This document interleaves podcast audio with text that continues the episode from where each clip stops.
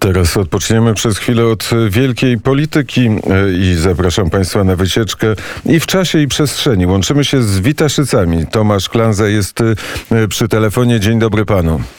Dzień dobry panu, dzień dobry słuchaczom. A wycieczka e, w czasie, bo dzisiaj 200 lat upływa od śmierci cesarza Francuzów, którym pan jest zafascynowany. Dlaczego? Zgadza się.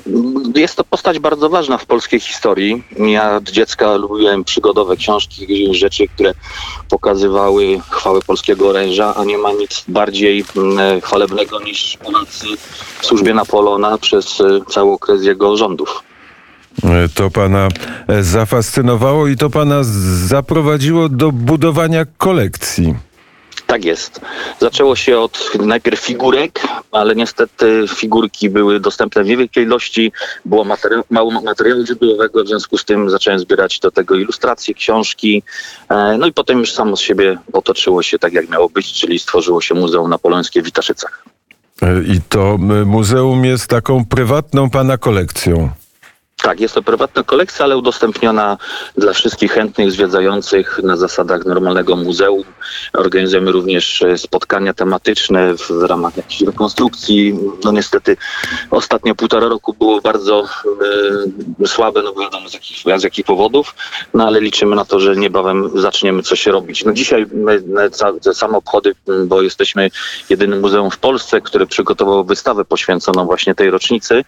E, Będziemy przed godziną e, szóstą e, strzelać z armaty na pamiątkę śmierci Napoleona i oficjalnie otworzymy naszą wystawę właśnie poświęconą temu wydarzeniu. I co jest najważniejszego? Jaki przedmiot jest najważniejszy i najcenniejszy w pana kolekcji?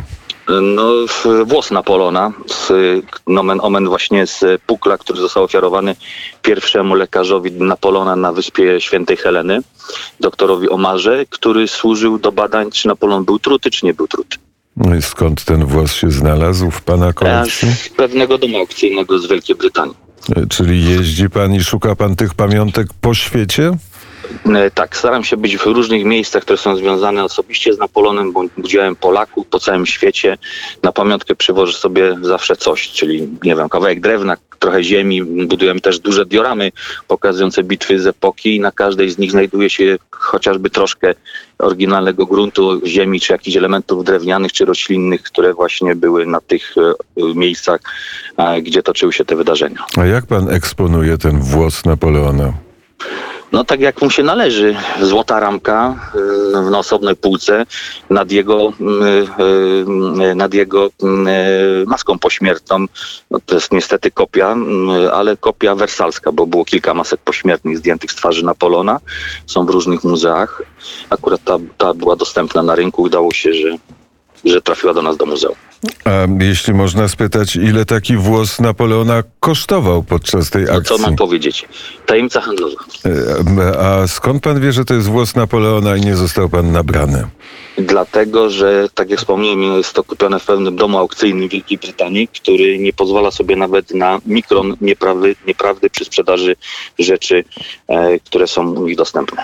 E, Który moment z życia cesarza Francuzów uważa pan, że był najważniejszy, najbardziej heroiczny? Heroiczny może nie, ale najważniejsze to kiedy poznał naszą Marysię Waleską. Dzięki temu mieliśmy naszego Napoleona, czyli Aleksandra Waleskiego, który był tak podobny do swojego ojca biologicznego, że kiedy był we Francji na emigracji, a potem w latach e, rządów Napoleona III był ministrem spraw zagranicznych e, Francji, Cesarstwa Francuskiego. E, Wielu ludzi spotykało go, Boże, jaki pan jest podobny do ojca, na co zawsze Aleksander Waleski odpowiadał, że nie wiedziałem, że miał pan, czy pan przyjemność poznać mojego ojca, hrabiego kolonę Waleskiego. I to był dowcip, z którego pękali wszyscy w Paryżu i nie tylko. Tak jest. A jaką książkę o Napoleonie by pan polecił? E, No, ja dla każdego, czy zarówno ten, który lubi Napoleona, to pewnie już miał w ręku, ale ktoś, kto zaczynałby przygodę z Napoleonem, poleciłbym książkę My z Napoleonem, e, niestety już świętej pamięci Andrzeja Nieuważnego. To jest kompendium wiedzy o Napoleonie, o czasach napoleońskich, bogato ilustrowane, przepięknie wydane, dostępne niestety jeszcze tylko gdzieś w antykwariatach, bo to wydawnictwo, to, które to wydało, nie chce tego wznowić. A dziś rozmawiamy w rocznicę dwustulecie śmierci e, Napoleona, Wyspa Świętej Heleny. Był pan kiedyś na tej wyspie? No niestety nie. Mieliśmy w planach wyprawę właśnie taką afrykańską, ale pandemia pokrzyżowała to wszystko, bo był problem z dotarciem na Świętą Helenę. Od dwóch lat jest e, port lotniczy i ten dostęp do Świętej Heleny stał się łatwiejszy. W jakich warunkach i w jakich okolicznościach zmarł cesarz Francuzów? Napoleon y, chorował, miał, y, znaczy sekcja zwłok wykazała, że miał zaawansowane stadium raka żołądka, ale oprócz tego był y, podtruwany taką mieszanką cyjanku. Kult Napoleona przetrwał oczywiście przez wieki, teraz już jest mniejszy. Mało kto powołuje się na Napoleona w swoich deklaracjach politycznych. Dlatego, że to jest taka postać, która przyćmiewa polityków nawet w dzisiejszych czasach. We Francji jest teraz wielka awantura o mm, uhonorowanie właśnie tej rocznicy, bo ktoś wymyślił sobie, że powiesi plastikowe truchło konia nad trumnym Napoleona przy aplauzie mm, rządów francuskich, ale na szczęście w historyce francuscy podnieśli bunt, powiedzmy w ten sposób i to się nie stanie najprawdopodobniej, chociaż różnie bywa, ale trzeba pamiętać, że legenda napoleońska, ta biała, jest najsilniejsza w Polsce, silniejsza nawet niż we Francji to zawsze widać, jeżeli we Francji rządzi prawica, to Napoleon jest ok, natomiast jak lewica, no to wy- wylewa się na cesarza wiadro, wiadra pomyj. Czy jest jeszcze jakiś kraj, który w hymnie wspomina cesarza Francuzów? Nie, tylko Marsylianka ma wspólne powiedzmy korzenie, bo w tym okresie, w tym samym okresie powstała co, co nasz Mazurek Dąbrowskiego, no, ale na, na inne potrzeby, chociaż jedna i druga pieśń miała zagrzewać do boju.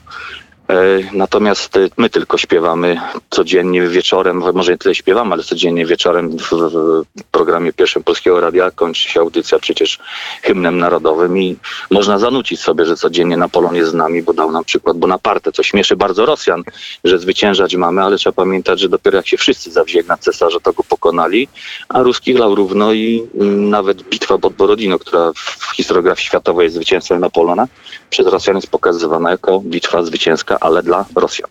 Czy w, sypa- w sypialni ma pan też portret Napoleona? E, nie, księcia Poniatowskiego. A proszę powiedzieć, Witaszyce, pałac w Witaszycach, e, to gdzie jest? To jest koło Jarocina, Wielkopolska. 5 kilometrów od Jarocina, e, na trasie pomiędzy Jarocinem a Pleszewem. Pałac jest e, w pięknym parku? No w pięknym, ale już niestety okrojonym, bo, bo to jest e, akurat nasz park e, doznał wielu cięć, że tak powiem, e, w okresie e, nie, nie, nie, minionym i m, e, staramy się utrzymać nawet kolekcję pewnych roślin, które są w jakiś sposób związane z czasami napoleońskimi, bo na przykład magnolia pośrednia była wyhodowana przez jednego z żołnierzy napoleońskich w późniejszych czasach, czy odmiany bzu, czy róż. Józefina się bardzo kochała, żona Napoleona w w różach i mamy kilka mm, gatunków takich, które rosną w Melmaison, czyli w jej pałacu, który jest w muzeum na północy Paryża. To jest e, taki pałac rodzinny? Nie, to jest po prostu kupione kiedyś 20, 22 lata temu e, na, na, powiedzmy na, na wolnym rynku na tej zasadzie. I jest tam hotel, w którym można się zatrzymać. Tak jest, serdecznie zapraszamy. Udało się A nie... my z- jesteśmy centrum takiego mm, jak gdyby napoleońskiego kręgu, bo w promieniu 50 kilometrów od nas jest kilkadziesiąt obiektów związanych bezpośrednio z epoką napoleońską. Mm, To na koniec e, pytanie związane z naszą rzeczywistością i pandemią. Udało się nie zbankrutować? No udało się. Tarcze jakoś pomogły? Dynamicznie, y, no nie, nie bardzo, dlatego że my troszkę też mieliśmy inny profil dominujący, w związku z tym nie udało się pozyskać takich środków, ale mówię optymistycznie, że dynamicznie kulamy się w dół, chociaż zaczyna się górka i będziemy chyba już wdrapać się po drabinie na górę. Miejmy taką nadzieję. Bardzo serdecznie dziękuję za rozmowę. Ja również dziękuję serdecznie, pozdrawiam. Tomasz Klanza. Witaszyce Muzeum Napoleona był gościem e, poranka wnet na zegarze godzina e, 7.45.